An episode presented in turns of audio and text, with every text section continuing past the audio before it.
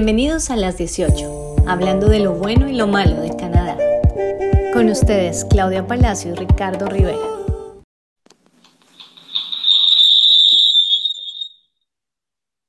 ¿Cómo estás? Arrancamos al revés hoy, ¿cómo estás? No, no, no, para nada en lo absoluto. Muy bien, ¿y tú cómo vas? Muy bien, afortunadamente. Nos hace falta una persona, Ricardo. Así es, estamos esperando por ella, entonces dame dos segundos. Yo creo que ya se debe conectar. Un segundo. Estás mandando un mensajito que diga, oye, Andrea, eres la estrella del programa, ¿dónde estás? Exactamente. Bueno, pues sí, estamos esperando a Andrea Muñoz. Ya varios de ustedes la conocen. Andrea ha estado con nosotros en varios capítulos de Las dieciocho. Eh, quiero contarles que Andrea ha hecho un programa migratorio absolutamente espectacular. Ella arrancó con una planeación hace muchísimo rato, yo no sé hace cuántos años ya. Llegó como estudiante internacional en el medio de la pandemia, eh, con todas las complicaciones que esto tenía de cuarentenas, de estudios online, cuando todo se complicó, todo se enredó, mmm, terminó su programa, se graduó. Eh, aplicó para su permiso de trabajo de posgraduada y Andrea ya está trabajando en su área con una compañía eh, aquí en Canadá. De hecho, Andrea desde antes de llegar a Canadá ya tenía trabajo con el college con el que venía a estudiar. Todo gracias a la red de contactos que armó. Eh, por una mujer que... ¿Cómo? Gracias a LinkedIn. Gracias a LinkedIn. Pero eso será algo que le tengamos que preguntar ahorita a ella, pero me extraña que no se haya conectado, Ricardo, porque Andrea es súper puntual. Ya está acá. Ah, y yo aquí rajando de ella, muy bien. Ustedes están muy dateados, los estoy escuchando. Muy bien, mi Clau, te sabes toda la historia. ¿Cómo estás, André? ¿Cómo te ha ido? Bien, bien, qué rico verlos. Estoy muy bien, bien. Corriendo para llegar a, en punto a las seis, a las dieciocho. A las dieciocho. Hola, hola Ricardo, ¿cómo estás? No, Andrea, gracias por aceptar esta invitación. Ya. Yeah. Gracias por invitarme, yo feliz de verlo siempre, saben que los llevo en el corazón y me encanta estar aquí para, para continuar la historia. Sí, porque es que aquí tenemos muchas historias para continuar, Andrea. Mm, la primera es la tuya, porque la tuya la hemos venido siguiendo desde hace rato ya, y lo otro... Y la razón por la que te invité a que estuvieras aquí hoy específicamente es porque llevamos ya dos semanas eh, hablando de la clave para hacer un proceso migratorio. Yo diría que la puerta la abres tú, Dios, porque yo lo controlo, yo lo planeo, yo sé a dónde voy, cuándo voy, a hacer qué, cuánto necesito, todo lo que quieran, pero la clave de mi proceso de residencia como tal está en trabajo. Y llegamos, llevamos ya dos semanas hablando de trabajo. Primero hablamos de los fraudes que hay con ofertas de trabajo en las redes sociales. A eso nos dedicamos el capítulo antepasado, mmm, cómo identificar esto, cómo controlarlo, los emails que ha creado inmigración para uno poder chequear si esa bendita oferta es legal o no. Y la semana pasada nos enfocamos en el perfil de LinkedIn, en el, en el resumen, en el cover letter, pero resulta que aquí tenemos un montón de teoría. Y tenemos a Andrea Muñoz, que estudió la teoría... Y le ha tocado la práctica en carne propia y en ajena. Así que candidata perfecta para hoy, ¿no? Así es, así es. No, pero con, con algo a resaltar. Bueno, André, eh, para los que no te conocen, ¿en qué college estudiaste? Bueno, yo soy Andrea Muñoz, soy de Colombia, estudié en George Brown College, estudié un programa de dos años, un diploma en uh, uh, Human Resources Management. Recursos humanos. ¿Cómo? Recursos en recursos humanos. humanos. En recursos humanos, exacto. Um, hice dos, a, dos semestres del programa en Colombia online, empecé en plena pandemia y llegué a Toronto en mayo, hace un año, a estudiar el tercer semestre online y también el cuarto y me gradué todo online. Pero la ceremonia de graduación fue presencial. Entonces... Bueno, eso fue un tema curioso porque nadie se conocía, ¿no? Tú reconocías a la gente por los nombres. Y fue muy especial porque nos vinimos a conocer como, wow, tú eres la persona que estudió conmigo y que hizo todos los trabajos. Fue muy lindo, fue muy especial. Excelente.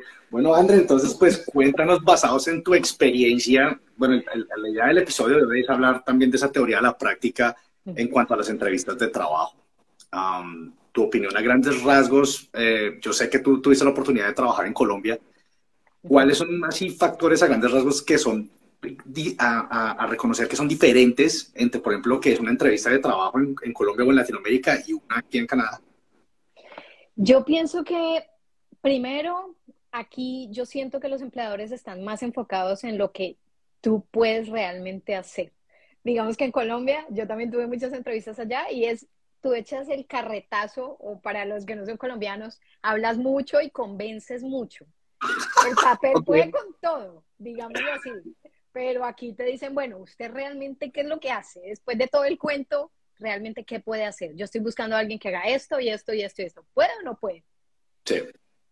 Y ahí también juega mucho el tema de tu honestidad, porque hay momentos en los que tú dices, yo no sé, pero puedo averiguar y puedo aprender. O sea, sigues en la entrevista, o definitivamente yo no sé y búscate a alguien más, ¿no? Y también eso es honesto. Pero... Y es aceptable, Andrea, porque es que, a ver, déjenme me devuelvo un poquito. Dale. Porque cuando yo les decía ahorita que Andrea ha vivido la práctica en carne propia y en carne ajena, es porque Alejandra, eh, Alejandra, Andrea, dentro de las muchas cosas que hacía, era apoyar a los estudiantes internacionales de Georgian College en su búsqueda de empleo, en el perfeccionamiento de su resumen, de su cover letter y preparación de la entrevista. Como saben, ya tiene pues la especialización en H R, así que pues nada, más completo que Andrea imposible, pues, o sea, nadie nomás nos puede hablar de esto, pero vamos allí, o sea, es válido, Andrea, que yo diga en la entrevista, óigame, venga, eh, de lo que usted pide hasta aquí lo conozco, mm, esto he oído hablar del tema, y, y pues esto sí, o sea, me cogió en blanco, pero, pero pues dispuesta a aprender, ¿es válido o no es válido? Yo diría que esa pregunta, Clau, responde a algo que ustedes mencionaron en el live anterior, y que mencionaban que era muy importante, hay que leer la oferta de trabajo, que mencionaba Ricardo que en los paneles la gente no se acuerda de nada y apunta a otra cosa diferente, y que tú, Clau, decías que definitivamente hay que leer todos los requerimientos para saber si tú aplicas o no. Entonces, yo respondería desde esa mirada, ¿no? Si tú sabes que lees todo y no lo cumples ni apliques, lo que Clau decía, se pierden un montón de tiempo, de horas, de reuniones, de todo, sabiendo que la gente realmente... no leyó y no está eh, apta para el tema. Entonces, esto es uno. Y el segundo es, si tú definitivamente lees la descripción del trabajo, lees lo que tienes que hacer, lo que están buscando, y tú sientes que realmente tus habilidades coinciden, no solamente las que has adquirido en el college estudiando en Canadá, sino en toda tu vida, en el país de origen de donde vengas, y todo lo que has hecho en, en, en, en tu vida laboral ah, pasada, yo diría, aplica. Claramente, pero de nuevo, lo que ustedes mencionaban en la era anterior, no es, no, es algo de estructurar, que era lo que yo ayudaba a los estudiantes en George Brown College, estructurar la hoja de vida haciendo match, coincidiendo con lo que la empresa está buscando para ese cargo específico. Entonces, sí, claro, es un ejercicio de hacer así. Es como en la vida, ¿no? Como, como ciertamente en los amigos, en las parejas, en todo. Tú buscas lo que haga match contigo. Entonces, si definitivamente tú sientes, porque lo sientes, lo que Claudia decía, cuando la gente manda un cover letter y se siente como súper formateado, tú sientes cuando la hoja de vida te representa. Y tú dices, yo con esto, este es mi caballito de batalla y yo me voy, pero para donde sea con esto. Es lo mismo. Yo me sentí así cuando apliqué al trabajo al que apliqué. Uh, y me entrenaron para ayudar a los estudiantes a sentirse de esa manera. Entonces tú ahí sientes, uy, no, este punto como que no lo sé explicar bien. O lo que ustedes mencionaban de las cifras, uy, no tengo cifras.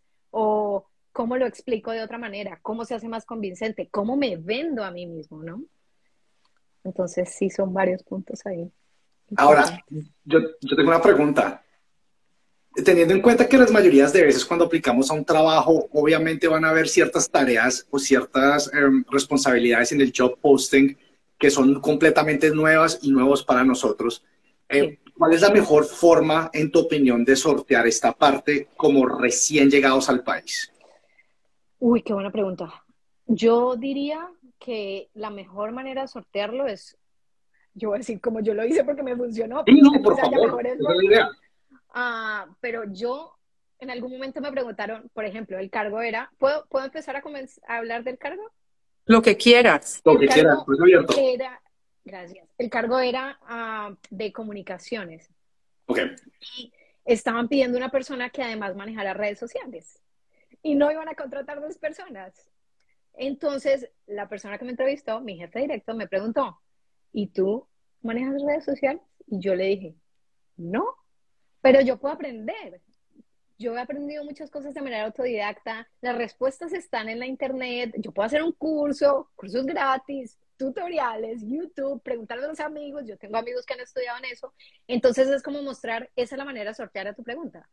Yo no lo sé hacer, pero yo sé cómo conseguir la información. Yo tengo, estoy demostrando lo que ustedes mencionaban de los soft skills, de, de las habilidades, ¿no? Tengo sí. deseo por aprender, aprendo rápido, pregunto. Eso es muy importante. La gente siente, y yo siento que en nuestros países, o al menos en Colombia, las experiencias que yo tuve, cuando tú preguntas, eres débil. Y cuando tú preguntas, ay, no, mejor no contratemos a este. En cambio acá, preguntar y mostrar que quieres aprender y que tal vez no te las sabes todas, es altamente valorado, pienso yo. Bueno, las experiencias que he tenido. Mi primer jefe en George Brown College me dijo, pregunta, lo que no sepas, por favor, pregunta, porque si preguntas antes se puede solucionar, después no. Entonces, siempre mejor preguntar. Ya después cuando cometas el error ya ahí va a ser un poco más difícil, ¿ya para qué? ¿Ya para qué pregunta? Exacto, ya. Exacto. Eso diría yo, esa es la manera de sortearlo. Si tú te sientes convencido. De otra manera, tampoco vas a mentirle al empleador, porque llegan momentos en los que tú dices, yo no me siento capacitado para aplicar a este tipo de cargo. Un tip súper importante que le quiero dar a todos. Hay mucha gente que tiene experiencias laborales pasadas. Yo diría, Clau, y tú me corriges desde tu mirada migratoria, es verdad que los estudiantes internacionales podemos encontrar un trabajo que no necesariamente está relacionado con lo que estudiamos, ¿correcto? Definitivamente. Correcto. No es obligatorio. Primero que todo, no es obligatorio. Y segundo, yo, o sea, yo soy la convencida de la transferibilidad de las destrezas. Yo pienso que es más fácil enseñar a hacer algo que enseñar actitudes. Yo prefiero entrenar mi equipo en ayudarme con los procesos migratorios a entrenar a alguien a que tenga la habilidad de manejar bien a un cliente, porque es que eso es innato, esa, esa capacidad de relacionarse. Entonces, pues yo asumiría, no es, no es en todas partes, pero sí cuando hablo con colegas o con empresas que me llaman, me dice, mire, Claudia, no me importa, tráigame el carpintero de donde sea, no importa si sabe manejar una caladora, pero que el hombre aparezca todos los días. Esa es la parte más difícil. Entonces, Correcto. yo me imaginaría que eso, esa transferibilidad pues es, es muy válida. Y si tú estudiaste, bueno, Andrea, lo que pasa es que tú has estado en el mundo de recursos humanos toda la vida también, porque es que tú vienes de manejar comunicaciones, pero comunicaciones internas que finalmente se maneja lo mismo. Y, pero esa, esa transición de comunicaciones internas, porque es que esta es la parte que ustedes no conocen de Andrea, yo sí la conozco, qué pena que la haga pública, eh, pero tú sabes que aquí cuando uno se sienta en el banquillo no sabe lo que va a pasar. Entonces, Andrea viene de eh, manejar relaciones internas, comunicaciones internas, que hace parte del Departamento de Recursos Humanos, viene y estudia H R, y miren dónde está ahora, comunicaciones pero con social media, o sea, venimos en una cadenita que uno dice, ¿aquí qué pasó? Pasó de recursos humanos a social media. No, no, no, no, no, esto todo viene pegadito, porque lo que estamos transfiriendo son esas habilidades humanas. Correcto. Cierto, cierto, tienes mucha razón. Y por eso el tip iba encaminado a decirles a todos que yo estudié recursos humanos, es cierto, pero toda mi experiencia, como lo mencionó Claudia, ha sido en comunicaciones por más de diez años. Entonces, cuando yo me gradúo, llega un momento en el que digo, bueno, o busco un trabajo en, en recursos humanos que puede ser retador, o busco un trabajo en comunicaciones, están buscando a alguien, alguien que sabe lo que yo sé, y además es un reto del inglés, porque estoy, voy a responder a la pregunta de alguien que, que, que dice, ¿es posible conseguir empleo sin tener el idioma inglés o francés? Entonces, la respuesta para complementar sería, yo necesitaba un empleo en inglés, porque es una posición calificada. Usualmente los empleos que son calificados requieren mínimo inglés. Si sabes francés, pues maravilloso.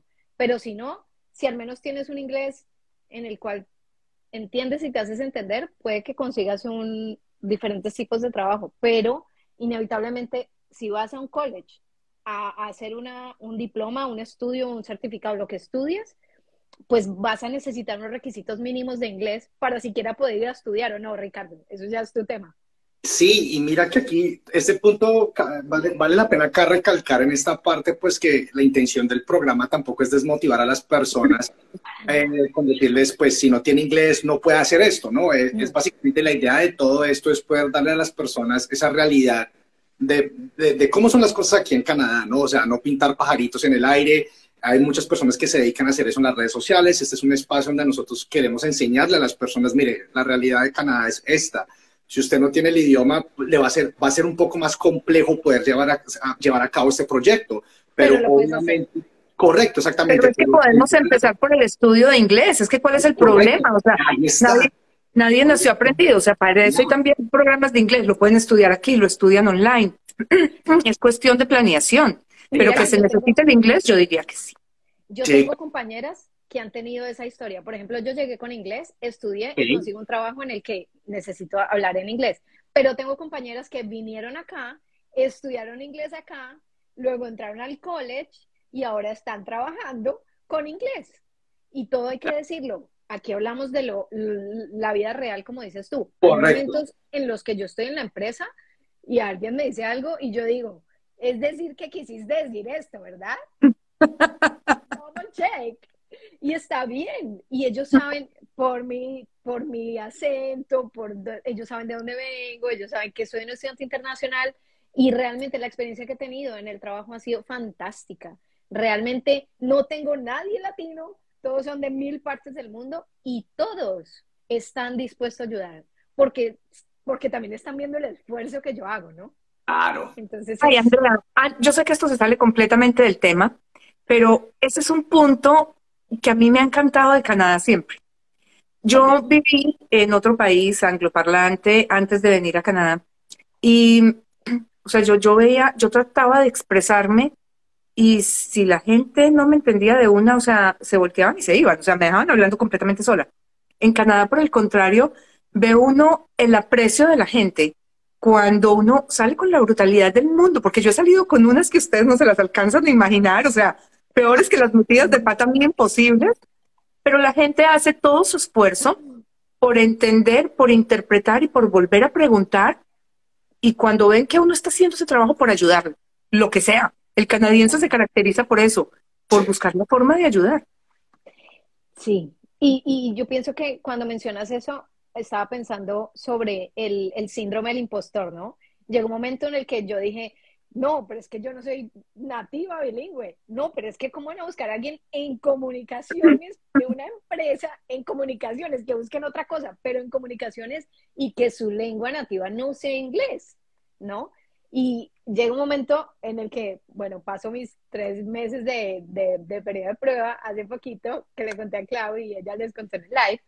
Y mi jefe me dijo, ¿sabes cuál es la diferencia? Que yo no necesito a alguien que hable perfectamente inglés, lo que decía Clau, porque finalmente eso se perfecciona, hay aplicaciones, tú puedes hacer revisión y todo el tema, pero la pasión, el talento, las ganas de hacerlo, de mejorar todos los días y el componente humano, eso no lo puedo traer de ningún lado. Así me dijo. Impresionante. Pues, mira que tú, tú pones eso de, de la revisión, las correcciones, los textos y tal. Mi hija trabaja con el gobierno y las comunicaciones hay que mandarlas en inglés y en francés. La gente que trabaja en el gobierno debe hablar los dos idiomas. Es uno de los requisitos. Eh, mi hija creció con, en el sistema canadiense estudiando mitad de inglés, mitad de francés. Y ellos todos escriben los textos y se los pasan a un nativo en francés para que los corrija. O sea, hace parte del proceso. Yo pienso que por mucho inglés que aprendamos nosotros, de todas maneras, cien por ciento, o sea, no manejamos el español al cien por ciento, mucho menos el inglés, pero, pero sí, sí es un componente que se necesita. O sea, pretender hacer una vida en un país de cualquier idioma, o sea, en Canadá o en Portugal, en Portugal sin hablar portugués, en Alemania sin hablar alemán o en Canadá sin hablar inglés, pues hombre, no va a funcionar. O nos vamos a quedar estancados en un punto que no nos permite crecer. Ahora, ¿qué ibas a decir, Andrea? Iba a decir que Cuando, me acuerdo que la primera vez que conversamos, ah, yo recuerdo que tú mencionabas mucho sin inglés no hay Canadá, y también me acuerdo lo que Ricardo decía de que, bueno, si yo no sé inglés, entonces empiezo estudiando inglés, y eso me parece también un acto de humildad, porque cuando estamos aquí, um, y está muy relacionado con lo que mencionaban en el live pasado, si yo era gerente, dueña y señora de comunicaciones en Colombia, pues acá empiezo en un cargo Me, medio, entry level, no sé, y, y está bien. Y ¿sabes qué? Yo siento que aquí tienes la humildad para decir, oye, Ricardo, necesito más inglés. ¿Cómo, cómo puedo coger, tomar esas clases primero de inglés para luego entrar al programa? O Clau, realmente, que nos vamos a mentir, yo hice ese test de inglés y realmente como que, por favor, necesito que primero hablemos del inglés y luego hagamos mi planeación con, con un programa eh, posterior. Entonces siento que realmente es evaluarte a ti mismo siendo muy honesto. Eso me pasaba con los estudiantes cuando iban a revisar el, las hojas de vida. No, yo, la, la verdad, diga pues la verdad de todo esto que está escrito, ¿cuál es la verdad? Si alguien va a preguntar, ¿usted qué puede hacer? No, pues borremos esto, y esto y esto también. Yo realmente no hice tanto tiempo eso. Entonces hay que ser honestos. Claro. Y aún así, siendo honesto, vas a encontrar el trabajo que, que es para ti. El crecimiento profesional se da más rápido, es mi, mi opinión, Andrea, y quiero el tuyo, pues ya metida en la parte de recursos humanos, todo lo que has visto, lo que aprendiste en el college y demás. Pero uno de los, de los problemas, o más bien de lo que yo veo que la gente piensa es, voy a llegar a Canadá, mmm, tengo que bajar, o sea, yo me bajo de la gerencia a un nivel de entrada, pero me va a tocar quedarme ahí, o voy a Canadá y como soy estudiante internacional, voy a tener que estar en trabajos de supervivencia, o sea, de mesero, o en un café, o limpiando, todo el tiempo del estudio, porque no hay posibilidad de hacer otra cosa. Y mi, mis posibilidades de crecimiento son limitadas. Tú, desde todo lo que has vivido, Andrea, ¿qué tanto de eso es cierto y qué tanto no? Yo diría que tú tienes que hacer que las cosas pasen. Y eso suena muy cliché, pero es la verdad. Yo he visto personas que tienes que prepararte desde antes. La preparación es clave, hasta planear. Yo planeé mi plan para venir acá con Clau un año antes, si no vas, Clau, algo así. Entonces, todo es planeación. ¿Por qué? Respondiendo a tu pregunta, yo tengo compañeras y compañeros que nunca aplicaron a, a trabajos en el college. Yo les mandaba trabajos y les decían, hey, apliquen, apliquen. No aplicaban. Y luego me llamaban y me decían, oye, André, es que no puedo salir de mi trabajo de supervivencia. Oye, pero estuvieron publicando un montón de tiempo trabajos en el college y no aplicaste. Reunámonos y yo te ayudo con la hoja de vida eh, en las horas que trabajaba para George Brown, y no, no llegaban. Entonces la gente no se prepara y luego no puede lograr lo que necesita lograr, ¿no? Entonces, por ejemplo, um, imagínense lo que me pasó en la entrevista de trabajo. Mi jefe me dice, ok, me encanta todo lo que veo, ta, ta, ta. ¿Me puedes, por favor, enviar tres referencias laborales? Sí se puede. Yo llegué a Canadá hace quince años, tres trabajos mientras estudiaba. No hay excusas, imagínate. No hay excusas. Grande, Andrea. Gracias. Gracias a todos. Andrea, te pidieron tres referencias laborales y tú llevas un año en Canadá. Ajá, y entonces. Imagínate. Y, Andrea, una dura. Ay, muy lindo esto. Imagínense, eh, ella trabajó conmigo. Puede dar fe. A ella también le tocó presentar sus referencias. Imagínense que la jefe me dice, sin tres referencias laborales yo no te puedo emplear. Me encanta todo lo que veo. Me gusta mucho tu resumen. Pero necesito alguien más que hable bien de ti aparte de ti. Y claro, muchachos, me ha pedido además la cuenta de LinkedIn. Y en ese momento, la planeación es clave. Porque yo desde antes de empezar, no, desde, desde la semana de orientación del college, George Brown, primer semestre, septiembre del veinte veinte, yo empecé a hacer networking, conexiones, contactos, y luego, como decía Claudia en el inicio, llego a Canadá, consigo el trabajo, luego consigo otro, otro todos los trabajos dentro del college, no más de veinte horas para el récord. Um, y finalmente, ella me pide las tres referencias, y estos tres jefes míos habían escrito en LinkedIn recomendaciones para mí, porque yo se las había pedido. Okay. Y luego me pide sus emails y sus teléfonos y todo, y los llama. Mi jefe es súper directo, eh, que me pidió pues que lo acompañara en el proceso de entrenar a otras chicas uh, antes de yo irme, me dijo el día que ella lo llamó y que conversaron, y me dijo que quedó encantada con, conmigo, pero que quería confirmar con alguien más que era cierto todo, toda esta belleza. No, mentiras, no. Hay que ser humildes también. Pero, pero, pero también, mira, hay que ser humildes, pero también hay que aceptar lo que uno es, ¿cierto? Sí, claro. Entonces, hay, hay que, si tú planeas, si tú te organizas, si tú dices, ok, si en algún momento a gente que viene de países como nosotros en Latinoamérica, si alguien en algún momento quiere saber de mí, ¿cuál es la mejor manera de que sepan de mí?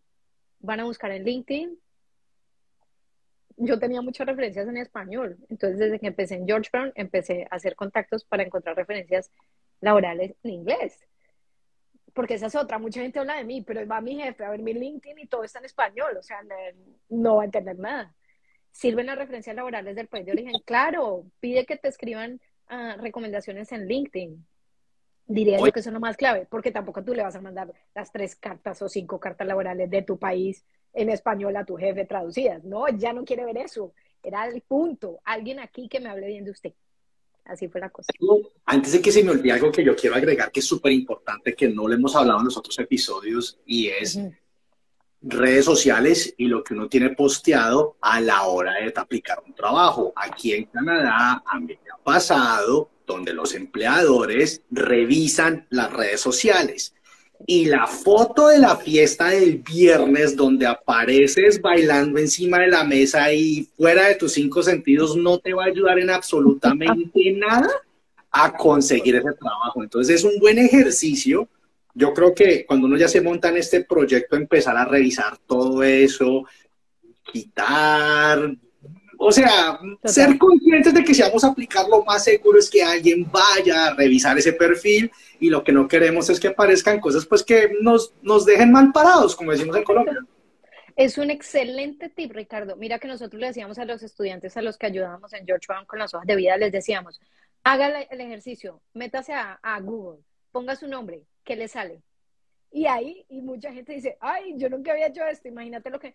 De hace mil años, cuando yo subí un video en YouTube, en una tarea, no sé qué, mil cosas salen. Entonces, haz el ejercicio, porque finalmente esas redes sociales te están vendiendo todo el tiempo, a toda hora. Lo que tú acabas de decir, cómo me estoy vendiendo a los otros. Y seguramente tienes un buen perfil con tu futuro jefe, pero ve todo en tus redes sociales y luego alguien más quedó. No sabemos.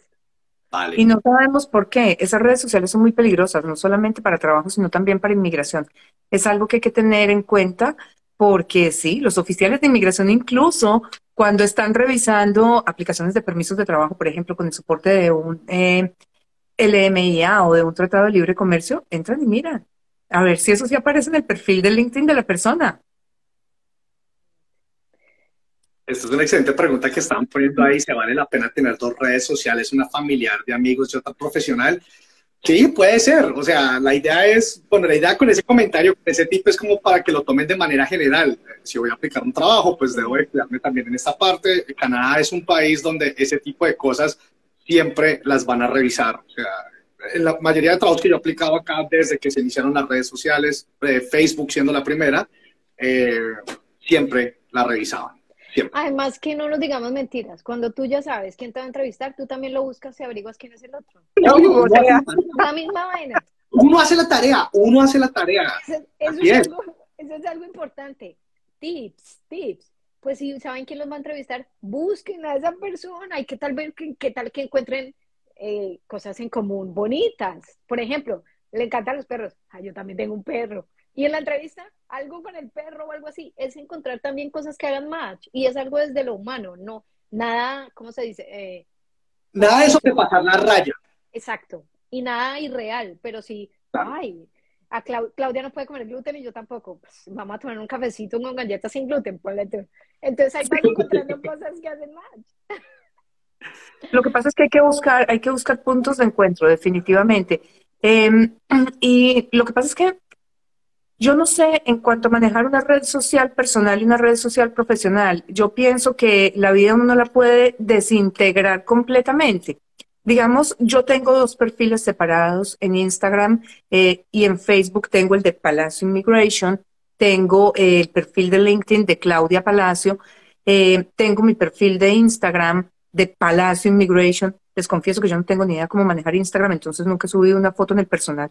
Tengo trescientos seguidores y no sé ni por qué, porque han llegado ahí, porque no sé eso para qué sirve.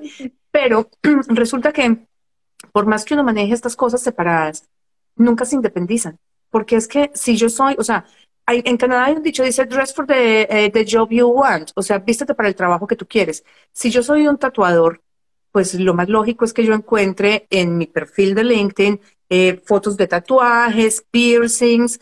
Eh, claro. Si yo soy, ¿qué te digo yo? Eh, una cirujana estética, pues hombre, no voy a encontrar en mi perfil de LinkedIn eh, la bailarina de ballet. Voy a buscar cosas relacionadas con medicina ¿Y eso es estética. Honesto. Eso es honesto. Es, exacto. Entonces yo puedo tener mi perfil profesional. Lo que pasa es que por más que yo quiera, van a aparecer en las redes sociales. Mi perfil personal, como dices tú, Ricardo, bailando encima de la mesa, fuera de mis sentidos, se va a cruzar con mi perfil de consultora de inmigración. Hombre, yo no sé hasta qué punto la gente confiaría un proceso migratorio en mí cuando ven que yo todos los fines de semana estoy de rumba, eh, pasada de tragos o de pronto drogada. Esas son cosas que yo no entiendo porque hay que mostrarlas en las redes sociales. O sea, sí, hay que cuidarse, tienes que cuidar, sí. Tienes que como filtrar y limpiar lo que decía Ricardo en principio, como qué quieres mostrar al mundo y qué cosas te guardas para ti. Eso hay comentarios, sí, hay comentarios de otro estilo que son agresivos, que son discriminatorios. O sea, primero que todo, el que vaya y hacer cualquier proceso en Canadá tiene que entender que Canadá es un país incluyente. Entonces yo no puedo empezar a hablar ni por etnias, ni por religiones, ni por razas, géneros. Ni... Nada, absolutamente nada. Yo no me puedo ir lanza en ristre a descalificar a alguien. Yo puedo dar mi opinión respetuosa de lo que yo piense que está pasando. Y una opinión respetuosa siempre es un, no, una opinión profesional, informal. Pero entrar a decir, es que fulano de tal por X o tal razón, pónganle, o sea, color, raza, religión, nacionalidad, lo que sea, es malo por esto, o sea, no tiene ningún sentido, eso en Canadá no es permitido, y eso lo van a ver definitivamente, porque aunque uno lo quiera esconder, esas vainas aparecen cuando uno googlea su propio nombre. Los fantasmas salen. Sí. Adina, además que yo también pienso que tú finalmente estás representando una empresa, ¿no? Cuando la empresa te entrevista y te dice, ok, quiero que seas parte de mi equipo, pues estás ahora siendo un embajador de una marca, ¿no? Y, y también debes actuar en consecuencia con eso, porque si eres empleado o, o emprendedor en algunas ocasiones, pero también estás, estás siempre siendo tú, ¿no? Al final.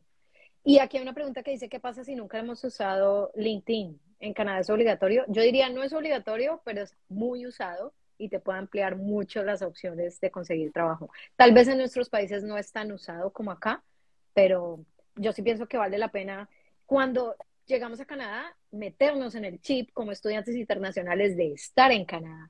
Si ya vamos a entrar en un trabajo, meternos en el ambiente laboral canadiense. Hay muchas cosas que inevitablemente, si estás aquí, es como a donde fueres es lo que vieres, ¿no? Vamos a hacer lo que hay que hacer y hacerlo bien. Sí. Aquí, aquí yo voy a conectar algo, André, son varios puntos los que voy a tratar de conectar en una sola, en una sola idea a lo que hablamos ahorita de... Pues pasas esa parte de la entrevista y quieres conectar con las personas que te van a entrevistar. Aquí en Canadá es una práctica muy común y es aceptada que tú, como persona que la van a entrevistar, le preguntes a la persona de recursos humanos quién o quiénes van a ser parte de ese panel que te van a entrevistar. No está mal, no es algo que tengas que tener temor preguntar, ¿correcto? O sea, es una pregunta franca que puedes hacerle a la persona de recursos humanos, quién me va a entrevistar, puedo tener sus nombres, sus correos electrónicos. ¿Cuentas un poco más acerca de eso?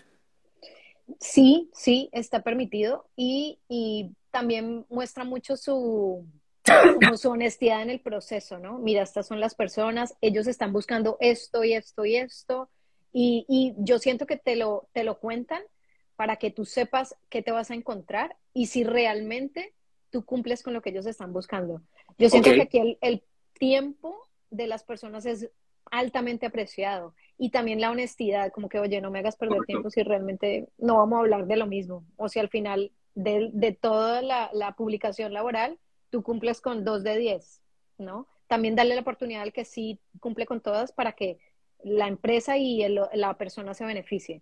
Entonces, sí, súper transparente. Siento que es una práctica que, que se maneja mucho acá y que también deberíamos saber que, como tú dices, no está mal preguntar.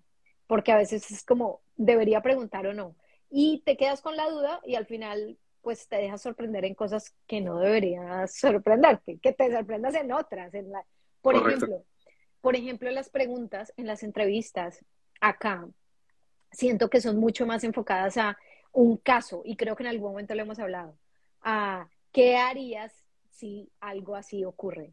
Así ¿Cuál es. sería tu reacción si, a, si tienes este y este caso? O si tenemos un evento de tal, en mi caso, por ejemplo, si tenemos alguna situación de tal manera, ¿qué eh, tácticas y estrategias de comunicación harías para resolverlo?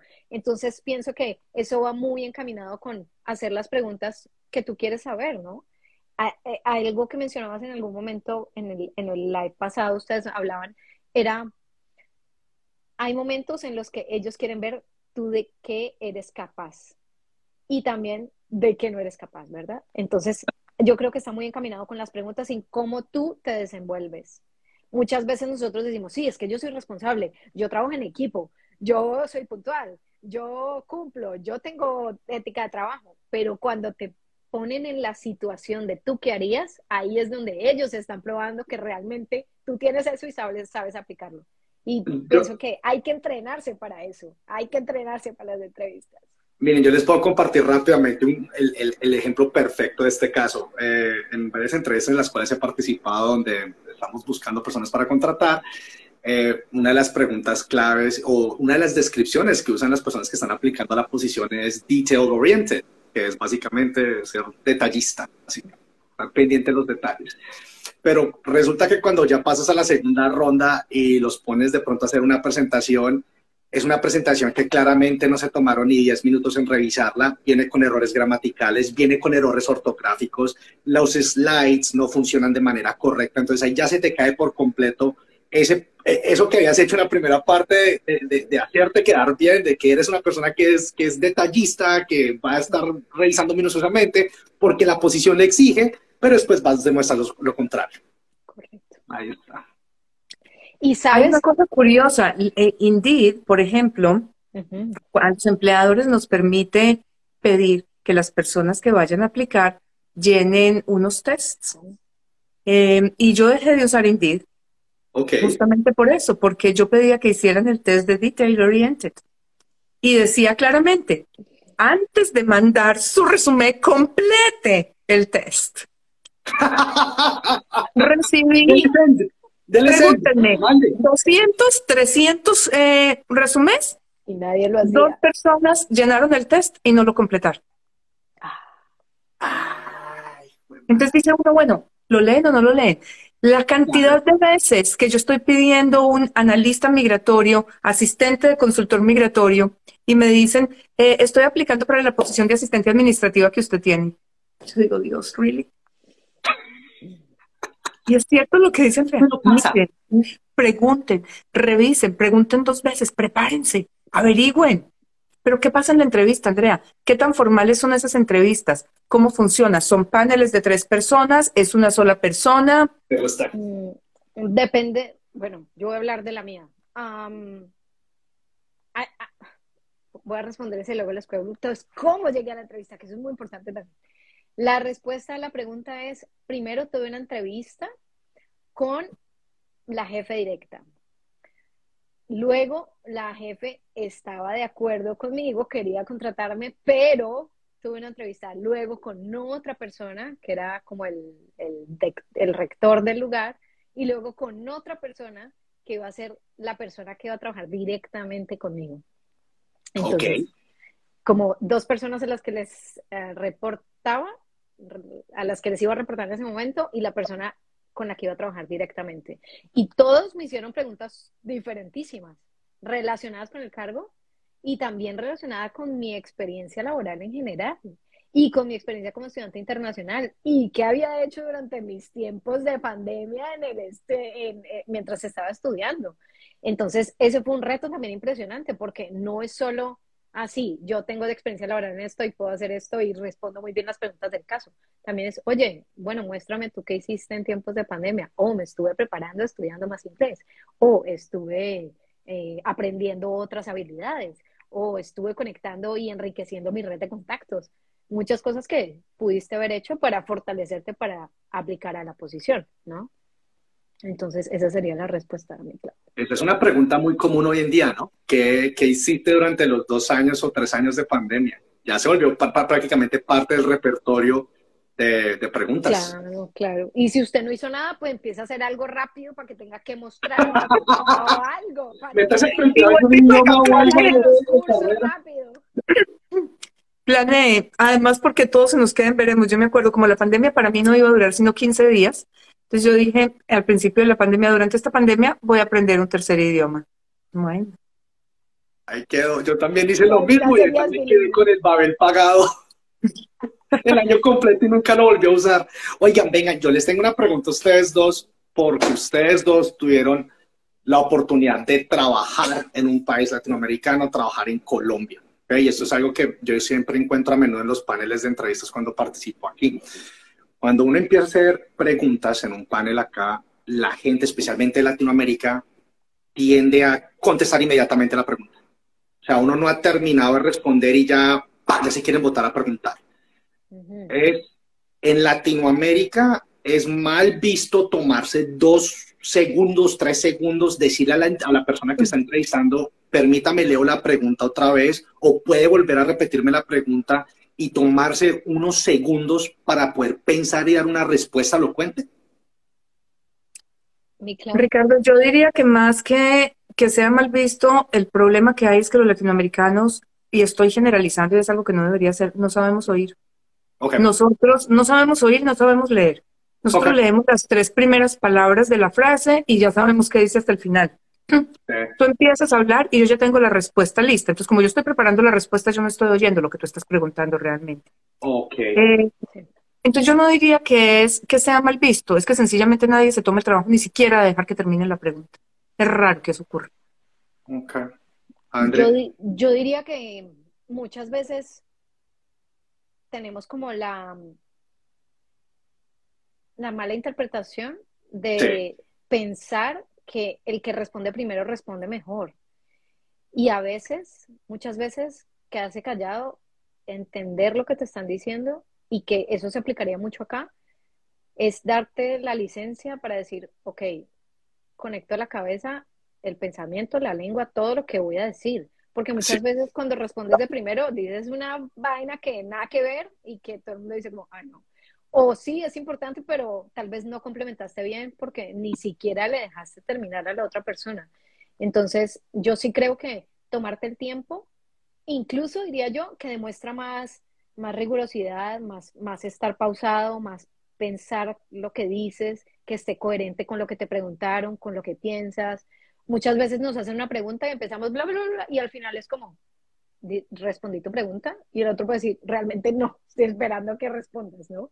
Es que eso llevaba a la pregunta, porque y, y, y aquí se va a meter la cuchara y voy a generalizar, usualmente son las personas de Latinoamérica cuando participan en el, en, en, en la, en el proceso de contratación, ahí es cuando me doy cuenta, porque termina la pregunta y se botan a responder la pregunta y resulta que hablaron cinco minutos y no contestaron la pregunta, y así sucesivamente con quince, veinte preguntas que al final dices, bueno, pues sí, me encantó conocerlo, pero uno no contestó ninguna de las preguntas que le hicimos. Se acabó de tirar, como decimos en Colombia, la oportunidad de pasar a esa segunda ronda. Claro. Por sencillamente, no sé si sea miedo o qué sea, pero bueno, pues otro tipo acá, aquí en Canadá, en las entrevistas es totalmente válido decirle a la persona sí. que te está entrevistando, can I have a second? Could you repeat the question, please?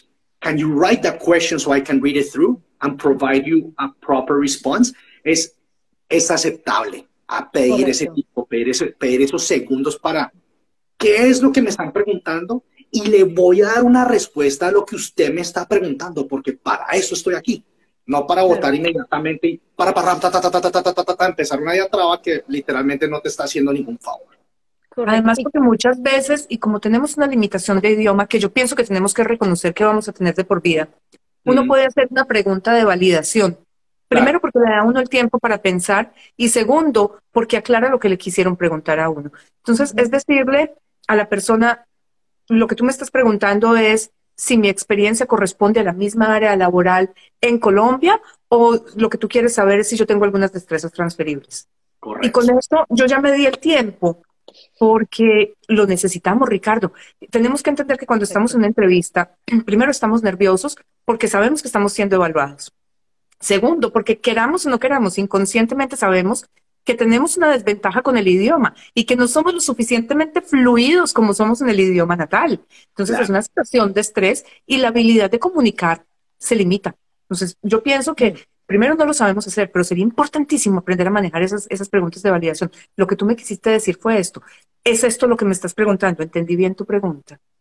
Pero mira que, y precisamente ese punto, o sea, ya cuando llegas a esa entrevista, ya llegaste a la entrevista, ya pasaste el primer filtro del resumen, ya pasaste el segundo filtro del cover letter, ya te quieren conocer un poco más. Ahí da embarrada mandar todo eso por, a, a la nada, porque sencillamente no quieres tomarte ese tiempo. Entonces es importante reconocer que tomarse ese tiempo, ya, ya ellos saben que el inglés no es tu, no es tu lengua materna. Ellos ya lo saben. Y aún así y como, te aceptaron. Y te están llamando. Y te, y te están dando esa excelente oportunidad, la, por la oportunidad que estás buscando te la están dando ahí, ya, ya la tienes en tus manos. Entonces es, es, es ser conscientes de esa parte, decir, no, espérese un segundo, ellos ya saben que mi inglés no, no va a ser el, el, el mejor y me están dando la oportunidad, entonces me voy a tomar mi tiempo y voy a hacer, así me demore diez, veinte minutos, la entrevista se alarga un poquito más, no hay problema, pero voy a asegurarme que estas personas en el momento que yo cuelgue esa llamada de Zoom, digan, esta persona es la que queremos. Están.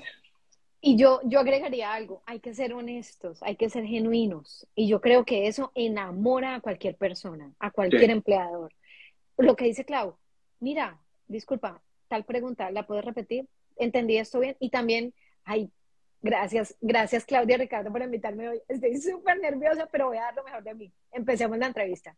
Eso es como, es la verdad, todo el mundo está nervioso cuando le hacen una entrevista, pero me preparé y quiero dar lo mejor de mí y les voy a mostrar, bueno, de qué estoy hecha y hagámosle, pero no, no podemos tampoco, no, ¿es nervioso? No, no, yo aquí, todo perfecto, porque es la vida y está bien.